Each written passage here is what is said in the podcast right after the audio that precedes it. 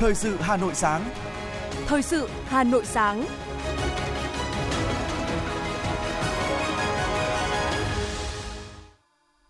Kính chào quý vị và các bạn. Bây giờ là chương trình thời sự của Đài Phát thanh và Truyền hình Hà Nội. Chương trình sáng nay có những nội dung chính như sau. Ban chấp hành Đảng bộ thành phố Hà Nội khóa 17 tiến hành hội nghị lần thứ 14 xem xét cho ý kiến về nhiều nội dung quan trọng. Khai mạc tuần đại đoàn kết các dân tộc di sản văn hóa Việt Nam. Hiệp hội Ngân hàng đề xuất giảm 2% thuế VAT cho các tổ chức tín dụng. Từ 15 giờ chiều qua, giá bán lẻ nhiều loại xăng dầu tiếp tục giảm. Phần tin thế giới có những thông tin. Triều Tiên tuyên bố khôi phục các biện pháp quân sự dọc biên giới. Ấn Độ kêu gọi giảm căng thẳng ở giải Gaza tại hội nghị thượng đỉnh BRICS. Tổ chức Y tế Thế giới WHO khuyến nghị phòng ngừa bệnh hô hấp ở Trung Quốc. Sau đây là nội dung chi tiết. Thưa quý vị, chiều ngày 23 tháng 11, tại trụ sở Thành ủy Hà Nội, Ban chấp hành Đảng bộ thành phố Hà Nội khóa 17 tiến hành hội nghị lần thứ 14 xem xét cho ý kiến về 8 nội dung quan trọng, trong đó có đồ án điều chỉnh quy hoạch chung thủ đô Hà Nội đến năm 2045, tầm nhìn đến năm 2065, các chương trình kế hoạch năm 2024 và dự thảo chỉ thị tăng cường sự lãnh đạo của cấp ủy Đảng về xây dựng người Hà Nội thanh lịch văn minh – Tại hội nghị, các đại biểu đã nghe Ủy viên Ban Thường vụ Thành ủy, Trưởng Ban Tổ chức Thành ủy Vũ Đức Bảo trình bày dự thảo các quyết định thành lập 3 tiểu ban chuẩn bị đại hội lần thứ 18 Đảng bộ thành phố Hà Nội, bao gồm các quyết định thành lập tiểu ban nhân sự, tiểu ban văn kiện và tiểu ban tổ chức phục vụ đại hội. Trong đó tiểu ban nhân sự đại hội gồm 7 đồng chí, tiểu ban văn kiện đại hội gồm 33 đồng chí, Ủy viên Bộ Chính trị, Bí thư Thành ủy Đinh Tiến Dũng là trưởng tiểu ban nhân sự và tiểu ban văn kiện đại hội – Ban Thường vụ Thành ủy cũng thành lập tiểu ban tổ chức phục vụ đại hội gồm 21 đồng chí. Đồng chí Nguyễn Thị Tuyến, Ủy viên Trung ương Đảng, Phó Bí thư Thường trực Thành ủy làm trưởng tiểu ban. Cùng với đó, Phó Chủ tịch Ủy ban nhân dân thành phố Hà Minh Hải đã trình bày tóm tắt các nội dung báo cáo tình hình thực hiện nhiệm vụ phát triển kinh tế xã hội của thành phố năm 2023 và kế hoạch phát triển kinh tế xã hội năm 2024, kế hoạch tài chính ngân sách nhà nước 3 năm giai đoạn 2024-2026 báo cáo và đánh giá tình hình thực hiện ngân sách năm 2023, dự toán ngân sách địa phương và phân bổ ngân sách cấp thành phố năm 2024, kế hoạch đầu tư công năm 2024 của thành phố, cập nhật điều chỉnh kế hoạch đầu tư công trung hạn 5 năm 2021-2025 cấp thành phố.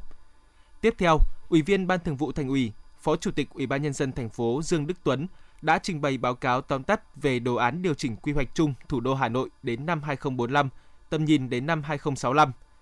sau khi báo cáo Ban chấp hành Đảng bộ thành phố, Ủy ban nhân dân thành phố báo cáo Hội đồng nhân dân thành phố thông qua theo quy trình của Luật Quy hoạch đô thị vào kỳ họp thường lệ đầu tháng 12 năm 2023.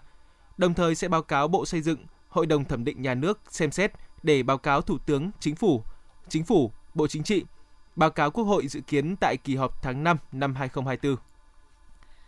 Trình bày tóm tắt nội dung kế hoạch công tác kiểm tra giám sát năm 2024 của Thành ủy, chủ nhiệm Ủy ban Kiểm tra Thành ủy Hoàng Trọng Quyết cho biết, năm 2024, Thành ủy sẽ tập trung kiểm tra giám sát thường xuyên và theo chuyên đề. Tiếp đó, Phó Bí thư Thường trực Thành ủy Nguyễn Thị Tuyến đã trình bày tóm tắt nội dung chương trình công tác năm 2024 của Thành ủy, Ban Thường vụ Thành ủy. Tiếp theo chương trình, các đại biểu đã tiến hành thảo luận tại tổ. Theo chương trình dự kiến của hội nghị, các đại biểu tiếp tục thảo luận tại tổ trong phiên họp sáng nay. Phiên bế mạc hội nghị sẽ diễn ra trong ngày hôm nay 24 tháng 11.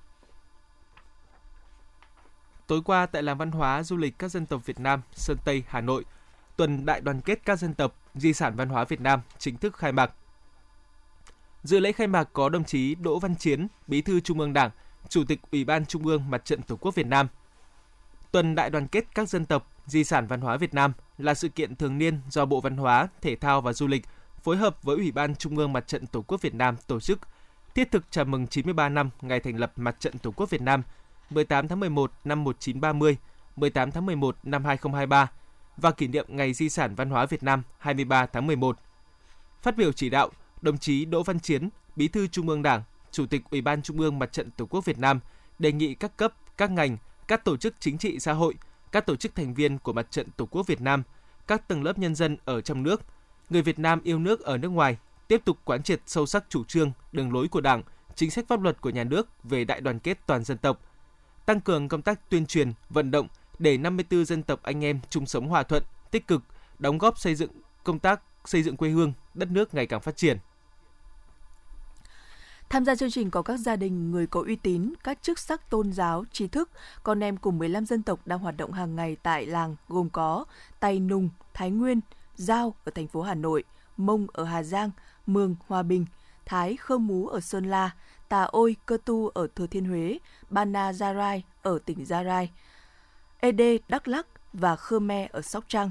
Tuần Đại đoàn kết dân tộc Di sản văn hóa Việt Nam có nhiều hoạt động, sự kiện hấp dẫn và ý nghĩa. Ngày hội trình diễn cây nêu, giao lưu văn hóa thể thao và du lịch các dân tộc Việt Nam, giới thiệu sắc màu di sản văn hóa lễ hội của các địa phương, tái hiện lễ sắc bụt hay còn gọi là lẩu bụt của dân tộc Nùng và tái hiện lễ hội thưởng hoa Pôn Puông của dân tộc Mường. Triển lãm ảnh mang tên Sắc màu các dân tộc Việt Nam giới thiệu khoảng 160 tác phẩm nhiếp ảnh có chất lượng về nội dung và hình thức nghệ thuật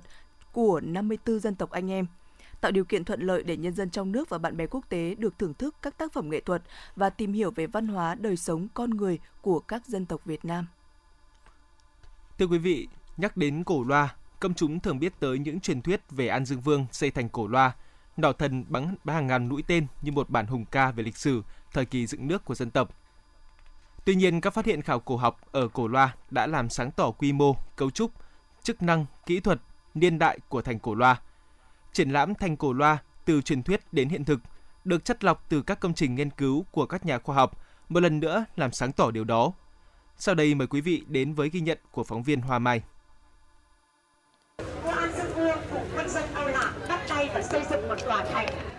Triển lãm thành cổ loa từ truyền thuyết đến hiện thực được trưng bày theo hai chủ đề gồm truyền thuyết thành cổ loa và thành cổ loa ngày nay. Các tư liệu tại triển lãm được chất lọc từ các công trình khoa học, nghiên cứu của các nhà khoa học thông qua các tư liệu, hình ảnh siêu tầm của Viện Viễn Đông Bắc Cổ, hồ sơ di tích quốc gia đặc biệt của Trung tâm Bảo tồn Di sản Thăng Long Hà Nội, nguồn ảnh của Ban Quản lý Khu Di tích Cổ Loa, các siêu tập ảnh tư nhân. Đến với buổi triển lãm, em Hoàng Tuệ Chi, học sinh trường Trung học cơ sở Cổ Loa, cảm thấy rất thích thú và thêm tự hào về vùng đất cố đô.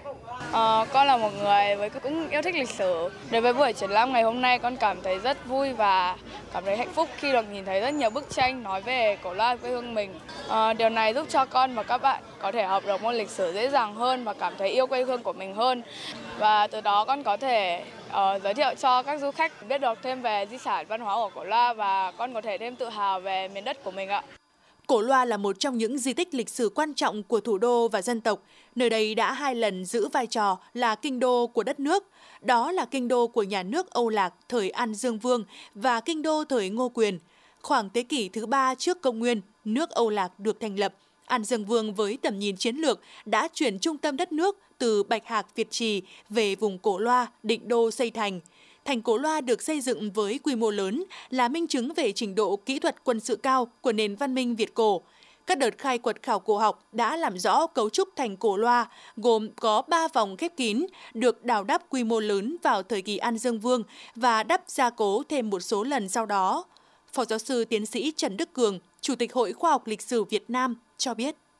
Có thể nói là nhắc nhở cho mọi cái người dân ở đây và cái giới nghiên cứu cũng như những người quan tâm đến cái di tích thành cổ loa này đấy là cái quá trình xây dựng và cái giá trị văn hóa và lịch sử của cái ngôi thành cổ ở đây. Chúng ta có một cái tòa thành quá ư là đặc sắc, có được một cái thành với cái quy mô rất là rộng. Vòng thành ngoại đã là 8.000 mét rồi, tức là 8 cây số đấy. À, còn bên thành à, thành nội ấy, thì là nó là 1.650 mét. Nhưng cái quan trọng là nó là một cái di tích lịch sử nói rõ một cái thời kỳ của đất nước chúng ta. Trải qua nhiều thăng trầm của lịch sử, thành cổ loa chịu nhiều tác động của tự nhiên và con người đã có nhiều thay đổi. Tuy nhiên, những dấu tích về tòa thành cổ nhất, lớn nhất của Việt Nam và Đông Nam Á thời cổ đại vẫn hiện diện như một quá khứ hào hùng và bi tráng, nhắc nhở các thế hệ hôm nay và mai sau về công lao của cha ông đã đổ bao công sức, xương máu để gìn giữ, xây dựng mảnh đất này, Phó giáo sư tiến sĩ Lại Văn Tới, nguyên phó viện trưởng Viện Nghiên cứu Kinh Thành, Viện Hàn Lâm Khoa học Xã hội Việt Nam, người nhiều lần chủ trì khai quật khảo cổ ở Cổ Loa, cho biết Cổ Loa là mảnh đất thật sự hấp dẫn với nhiều nhà khoa học trong nước và quốc tế. Khoa học lịch sử nói chung và khảo học nói riêng thì cho rằng à, cái không gian văn hóa của Cổ Loa nó không chỉ ở xã Cổ Loa mà nó còn rộng mở rộng ra bốn xã khác là xã Dục Tú, xã Việt Hùng, xã Uy Nỗ và xã Đông Hội. Thì ở đó đều có những địa danh, đều phát hiện những cái di tích khảo cổ học liên quan đến cư dân Cổ Loa, liên quan đến thành Cổ Loa. Cái mà hiếm có là tất cả những cái địa danh nó gắn với truyền thuyết hiện nay đều là có những cốt lõi lịch sử. Ngày nay đến với Cổ Loa, du khách tận mắt thấy dấu vết của lò đúc, những phần còn lại của khuôn đúc, mũi tên đồng ba cạnh đặc trưng của Cổ Loa, sản phẩm mang thương hiệu Việt từng nhiều lần gây kinh hoàng cho quân xâm lược phương Bắc, lịch sử vẫn hiện hữu trên từng tấc đất. Cổ Loa ngày nay không chỉ là một di sản văn hóa, một bằng chứng về sự sáng tạo, về trình độ kỹ thuật cũng như văn hóa của người Việt cổ, mà còn là một điểm đến lý tưởng cho các du khách thập phương.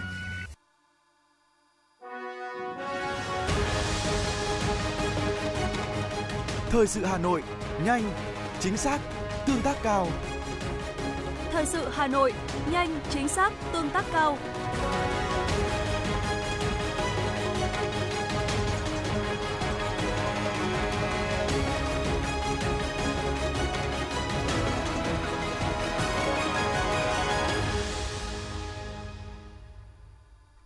Xin được chuyển sang những thông tin kinh tế. Thưa quý vị, Hiệp hội Ngân hàng Việt Nam vừa có văn bản gửi Bộ Tài chính, Liên đoàn Thương mại và Công nghiệp Việt Nam VCCI về việc góp ý kiến đối với dự thảo đề xuất chính sách giảm thuế giá trị gia tăng VAT 2% trong 6 tháng đầu năm 2024 theo dự thảo. Theo đó, Hiệp hội Ngân hàng Việt Nam thống nhất với nội dung đề xuất về chính sách giảm thuế giá trị gia tăng 2% trong 6 tháng đầu năm 2024 và việc bổ sung nội dung này và báo cáo tình hình thực hiện ngân sách nhà nước năm 2023, dự toán ngân sách nhà nước năm 2024 để trình ra Quốc hội nghị quyết chung.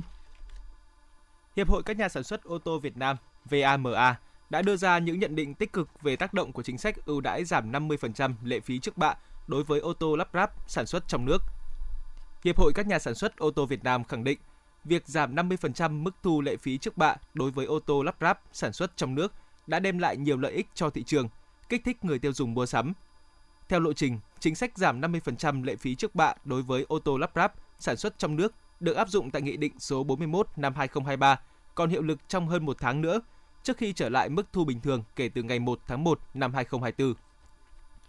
Liên Bộ Công Thương Tài chính vừa điều chỉnh giá xăng dầu từ 15 giờ chiều ngày 23 tháng 11, cụ thể như sau. Xăng E5 RON92 không cao hơn 21.690 đồng một lít, đã giảm 584 đồng một lít so với giá bán lẻ hiện hành thấp hơn xăng RON 953 1.334 đồng một lít. Xăng RON 953 không cao hơn 23.024 đồng một lít, giảm 506 đồng một lít so với giá bán lẻ hiện hành. Dầu diesel 0,05S không cao hơn 20.283 đồng một lít, đã giảm 605 đồng một lít so với giá bán lẻ hiện hành.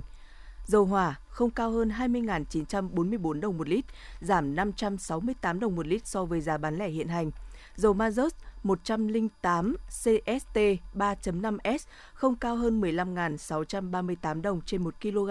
tăng 15 đồng trên 1 kg so với giá bán lẻ hiện hành. Như vậy, từ đầu năm đến nay, giá nhiên liệu trong nước có 33 đợt điều chỉnh, trong đó 18 lần tăng, 11 lần giảm và 4 lần giữ nguyên. Cũng trong kỳ điều hành lần này, nhà điều hành không thực hiện trích lập cũng như chi quỹ BOG đối với tất cả các mặt hàng xăng dầu. Chiều qua tại thành phố Lào Cai, tỉnh Lào Cai, diễn ra hội nghị kết nối đầu tư, thương mại, du lịch Hà Nội và các tỉnh thuộc khu vực Tây Bắc với chủ đề Kết nối cùng phát triển, Link to Grow. Sự kiện góp phần khẳng định thành phố Hà Nội luôn đồng hành cùng doanh nghiệp, đẩy mạnh tiêu thụ các sản phẩm Việt Nam tại thị trường Hà Nội nói riêng và thị trường trong nước, xuất khẩu nước ngoài nói chung, góp phần thúc đẩy phát triển kinh tế, xã hội các địa phương. Tại hội nghị, Hiệp hội Doanh nghiệp tỉnh Lào Cai và công ty trách nhiệm hữu hạn một thành viên Trafaco Sapa đã ký kết hợp tác phân phối sản phẩm với Hiệp hội Doanh nghiệp nhỏ và vừa Hà Nội. Công ty lữ hành Hà Nội Tourist ký kết hợp tác với Hiệp hội Doanh nghiệp tỉnh Lào Cai.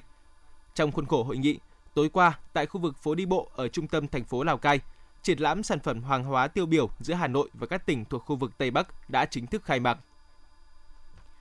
Từ ngày hôm nay 24 đến ngày 26 tháng 11, tại phố đi bộ Trần Nhân Tông Hà Nội sẽ diễn ra các hoạt động trưng bày quảng bá sản phẩm đặc trưng, kết hợp quảng bá du lịch và xúc tiến đầu tư tỉnh Quảng Trị với chủ đề Ngày hội sản phẩm Quảng Trị tại Hà Nội năm 2023. Lễ khai mạc ngày hội sẽ diễn ra vào 18 giờ chiều ngày hôm nay. Đây là lần đầu tiên Ngày hội sản phẩm Quảng Trị được tổ chức tại thành phố Hà Nội. Ngày hội sẽ trở thành sự kiện, điểm đến hấp dẫn để người dân thủ đô và người Quảng Trị đang sinh sống, học tập và làm việc tại Hà Nội cũng như du khách trong và ngoài nước tới tham quan, mua sắm, kích cầu tiêu dùng, qua đó thúc đẩy sản xuất, góp phần duy trì tăng trưởng kinh tế, hỗ trợ doanh nghiệp xây dựng và phát triển thương hiệu sản phẩm đặc trưng, sản phẩm ô cốp, nâng cao năng lực cạnh tranh, quảng bá sản phẩm hàng hóa, dịch vụ du lịch và những dự án đầu tư đầy tiềm năng tại Quảng Trị đến mọi người. Thưa quý vị và các bạn, với mục tiêu phát triển kinh tế số trên nền tảng công nghệ và đổi mới sáng tạo, cùng với việc triển khai đề án hỗ trợ phụ nữ thủ đô khởi nghiệp giai đoạn 2018-2025, Hội Liên hiệp Phụ nữ Hà Nội cũng đã lựa chọn đánh giá các sản phẩm tiêu biểu để hỗ trợ các chị em phụ nữ khởi sự kinh doanh với các sản phẩm đổi mới sáng tạo, qua đó góp phần tích cực cho sự phát triển kinh tế xã hội của thủ đô. Với mong muốn mang đến các sản phẩm an toàn, tốt cho sức khỏe người tiêu dùng, chị Trương Thị Hải Thuận cũng đã đầu tư xây dựng nhà xưởng tại xã Hát Môn, huyện Phúc Thọ và thành lập công ty trách nhiệm hữu hạn hạt mầm xanh Tinisis, sử dụng các nguyên liệu hạt kê, gạo nứt và mật hoa dừa tạo ra sản phẩm bánh kê gạo nứt mật dừa. Đây là thực phẩm thuần chay, giúp người tiêu dùng tránh được các nguy cơ mắc các bệnh huyết áp, tim mạch, sơ gan, béo phì, đáp ứng nhu cầu sống xanh của cuộc sống hiện đại. Hiện nay, công ty đang cung ứng 50 sản phẩm các loại chế biến từ các loại hạt cung ứng trong cả nước, trong đó có 3 sản phẩm đạt chuẩn ô cốp 3 sao năm 2022. Chị Trương Thị Hải Thuận, Giám đốc công ty trách nhiệm hữu hạn hạt mầm xanh Tinisit chia sẻ. Ờ, các cái sản phẩm của chúng tôi đã được bày bán ở ờ, rất là nhiều các cái điểm offline cũng như là online. Ờ, các cái điểm offline thì có thể nói đến là các cái showroom hoặc là các cái điểm trưng bày sản phẩm ở trong thành phố. Online thì có các kênh chính thống của hội liên hiệp và cũng như là các cái hội nhóm rất là nhiều hội nhóm khác. Và trong ờ, tương lai thì tôi rất là kỳ vọng là hiệp hội sẽ ờ, lan tỏa ờ,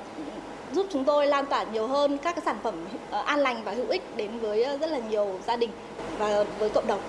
Với diện tích đất nông nghiệp còn khá lớn, để phát triển nền nông nghiệp cung ứng công nghệ cao, thân thiện với môi trường, bà Phạm Thị Lý, giám đốc hợp tác xã nông nghiệp hữu cơ Tiên Dương, huyện Đông Anh, cũng đã giải công nghiên cứu sáng chế ra sản phẩm hữu cơ vi sinh với tên gọi vbo đa năng Việt Hùng.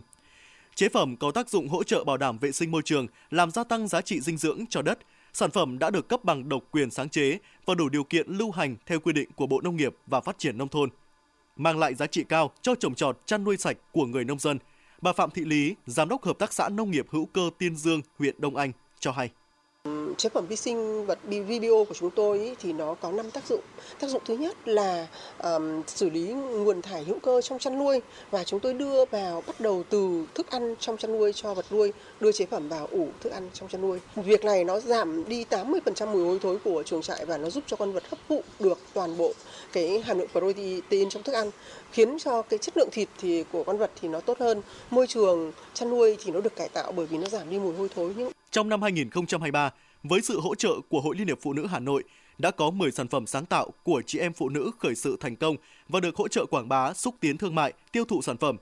Theo đó, trong đề án hỗ trợ phụ nữ thủ đô khởi nghiệp, Hội Liên hiệp Phụ nữ Hà Nội sẽ kết nối hỗ trợ phụ nữ khởi nghiệp ứng dụng chuyển đổi số, thương mại điện tử, phát triển các mô hình hợp tác xã, tổ hợp tác, nhóm liên kết, các câu lạc bộ doanh nhân nữ. Đồng thời, các cấp hội cũng đã tín chấp trên 7.000 tỷ đồng vốn hỗ trợ phụ nữ phát triển kinh tế, 52 chủ thể được tư vấn xây dựng sản phẩm ô cốp, 532 doanh nhân nữ được kết nối tham gia 31 chương trình giao lưu, kết nối giao thương, quảng bá sản phẩm sáng tạo.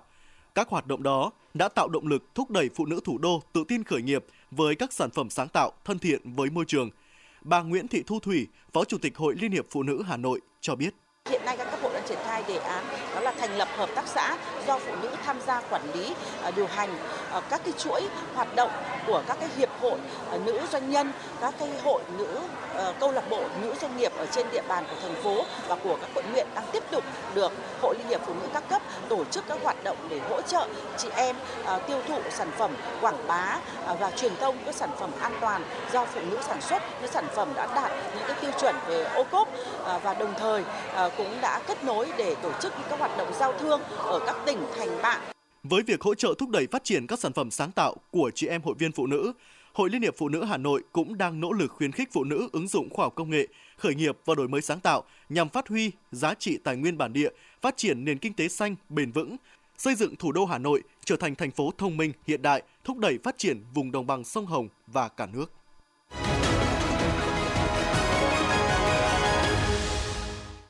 Thông báo tuyển dụng Học viện Chính trị Quốc gia Hồ Chí Minh tuyển dụng viên chức đối với các đơn vị trực thuộc tại Trung tâm Học viện Chính trị Quốc gia Hồ Chí Minh năm 2023 như sau. 1. Số lượng 30 chỉ tiêu, trong đó 10 chỉ tiêu tuyển dụng theo Nghị định số 140-2017 NDCP ngày 5 tháng 12 2017 của Chính phủ về chính sách thu hút tạo nguồn cán bộ từ sinh viên tốt nghiệp xuất sắc, cán bộ khoa học trẻ. 20 chỉ tiêu tuyển dụng theo Nghị định số 115-2020 NDCP ngày 25 tháng 9 năm 2020 của Chính phủ quy định về tuyển dụng, sử dụng và quản lý viên chức. 2. Hình thức xét tuyển. 3. Vị trí. Vị trí chuyên ngành, điều kiện, tiêu chuẩn và hồ sơ đăng ký dự tuyển. Xem chi tiết tại cổng thông tin điện tử Học viện Chính trị Quốc gia Hồ Chí Minh, địa chỉ https 2 2 hcma.vn. 4. Thời gian nhận hồ sơ từ nay đến ngày 20 tháng 12 năm 2023.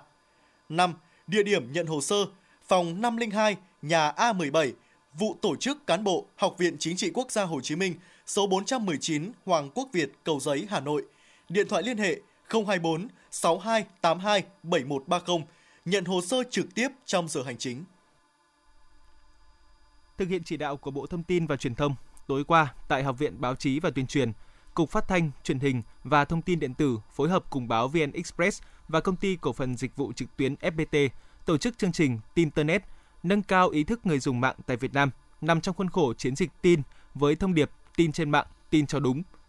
Chiến dịch tin được tổ chức từ tháng 9 đến tháng 11 năm 2023, bao gồm các hoạt động chính,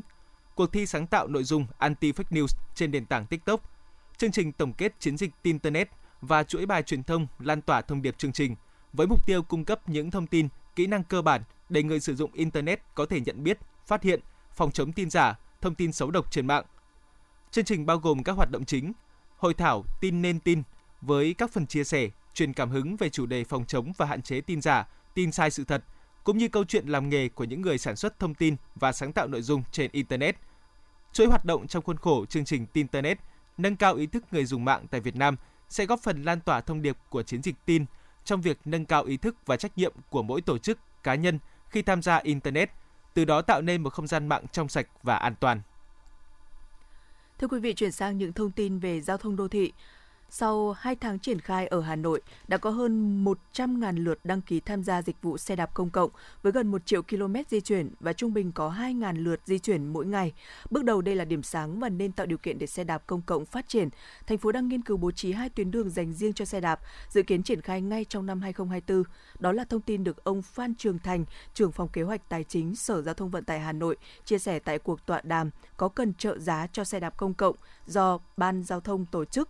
Ngày 24 tháng 8 năm 2023, dịch vụ xe đạp công cộng tại các quận nội thành Hà Nội chính thức được công ty cổ phần tập đoàn Chí Nam đưa vào khai thác. Chỉ sau hơn 2 tháng triển khai, đến nay đã có khoảng 100.000 người đăng ký sử dụng xe qua ứng dụng với tổng cộng gần 135.000 chuyến đi. Dù triển khai dịch vụ này sau một số địa phương như thành phố Hồ Chí Minh, Hải Phòng, Đà Nẵng, song tại Hà Nội, số người sử dụng xe đạp công cộng lại nhiều nhất, chiếm hơn 50%. Chia sẻ về kế hoạch sắp tới, Chủ tịch Công ty Vận tải số 9 Nam Đỗ Ba Quân cho biết, trong tương lai khi Hà Nội mở thêm các tuyến đường sắt đô thị, công ty sẽ bám theo các tuyến và liên kết với các khu dân cư để phát triển bền vững, lành mạnh. Trước mắt trong năm 2024, dịch vụ xe đạp công cộng sẽ mở rộng ra các quận huyện khác như Bắc Từ Liêm, Nam Từ Liêm, Cầu Giấy hay Hà Đông. Phòng Cảnh sát Giao thông Công an thành phố Hà Nội cho biết, thực hiện cao điểm chấn áp tội phạm của Bộ Công an dịp Tết Nguyên đán Giáp Thìn 2024, bắt đầu từ ngày 15 tháng 12 năm 2023, trong đó tập trung việc xử lý vi phạm về nồng độ cồn. Cụ thể, trong vòng 24 giờ qua, theo thống kê, Cảnh sát Giao thông tuần tra, kiểm soát phát hiện, xử lý 764 trường hợp vi phạm luật giao thông đường bộ, tạm giữ 183 phương tiện, 312 bộ giấy tờ, tức 89 giấy phép lái xe, xử lý 10 trường hợp vi phạm luật giao thông đường thủy. Lực lượng 141 phát hiện, xử lý 54 trường hợp vi phạm, trong đó có 23 trường hợp vi phạm nồng độ cồn.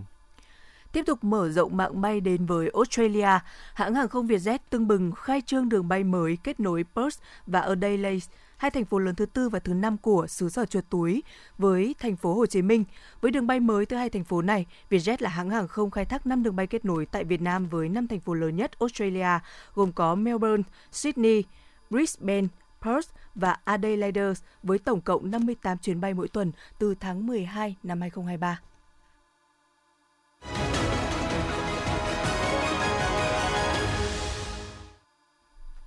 Quý vị đang nghe chương trình thời sự của Đài Phát thanh Truyền hình Hà Nội. Xin chuyển sang những thông tin quốc tế. Triều Tiên tuyên bố sẽ tăng cường lực lượng vũ trang và triển khai các loại vũ khí mới dọc biên giới với Hàn Quốc. Tuyên bố của Bộ Quốc phòng Triều Tiên nhấn mạnh rằng, kể từ nay, quân đội nước này sẽ không bao giờ bị ràng buộc bởi thỏa thuận quân sự liên triều ký vào ngày 19 tháng 9 năm 2018. Hàn Quốc cũng cho biết sẽ ngay lập tức tăng cường giám sát dọc biên giới với Triều Tiên. Quyết định này được đưa ra trong cuộc họp nội các bất thường do Thủ tướng Han Duck-su chủ trì. Hội đồng An ninh Quốc gia Hàn Quốc thông báo sẽ thực hiện các bước để tạm đình chỉ một phần thỏa thuận nêu trên, cũng như nối lại các hoạt động do thám và giám sát quanh khu vực biên giới liên triều. Phát biểu tại hội nghị thượng đỉnh BRICS rộng, Ngoại trưởng Ấn Độ lên án cuộc tấn công của Hamas nhằm vào Israel, nguyên nhân gây ra cuộc xung đột hiện nay, đồng thời nhấn mạnh sự cần thiết của các giải pháp lâu dài. Tại hội nghị thượng đỉnh BRICS cộng được tổ chức tại Nam Phi, New Delhi nhấn mạnh các mối quan ngại của người dân Palestine phải được giải quyết một cách bền vững. Điều này chỉ có thể thực hiện thông qua các giải pháp hai nhà nước dựa trên sự chung sống hòa bình. New Delhi trong lịch sử đã ủng hộ giải pháp hai nhà nước cho cuộc xung đột giữa Israel và Palestine. Đáng chú ý, sau khi Hamas phát động cuộc tấn công vào miền nam Israel, khiến khoảng 1.200 người thiệt mạng và bắt hơn 200 con tin, Thủ tướng Ấn Độ Narendra Modi là một trong những nhà lãnh đạo thế giới đầu tiên lên án vụ việc là một hành động khủng bố. Được biết, kể từ khi bắt đầu xung đột, Ấn Độ đã gửi 70 tấn viện trợ nhân đạo, trong đó có 16,5 tấn thuốc men và vật tư y tế tới Gaza. New Delhi cũng hỗ trợ 5 triệu đô la Mỹ cho Palestine mỗi năm thông qua một cơ quan của Liên Hợp Quốc.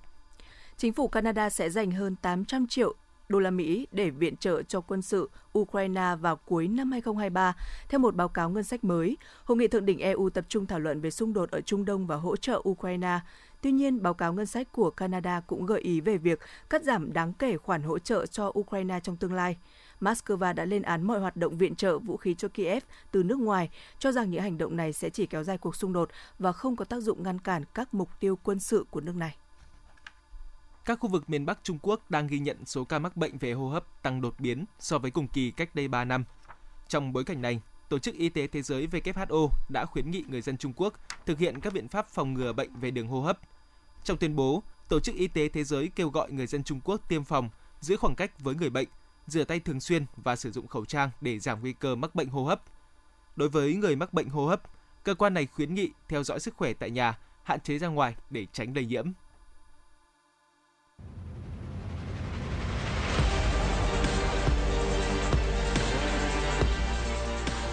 Bản tin thể thao. Bản tin thể thao.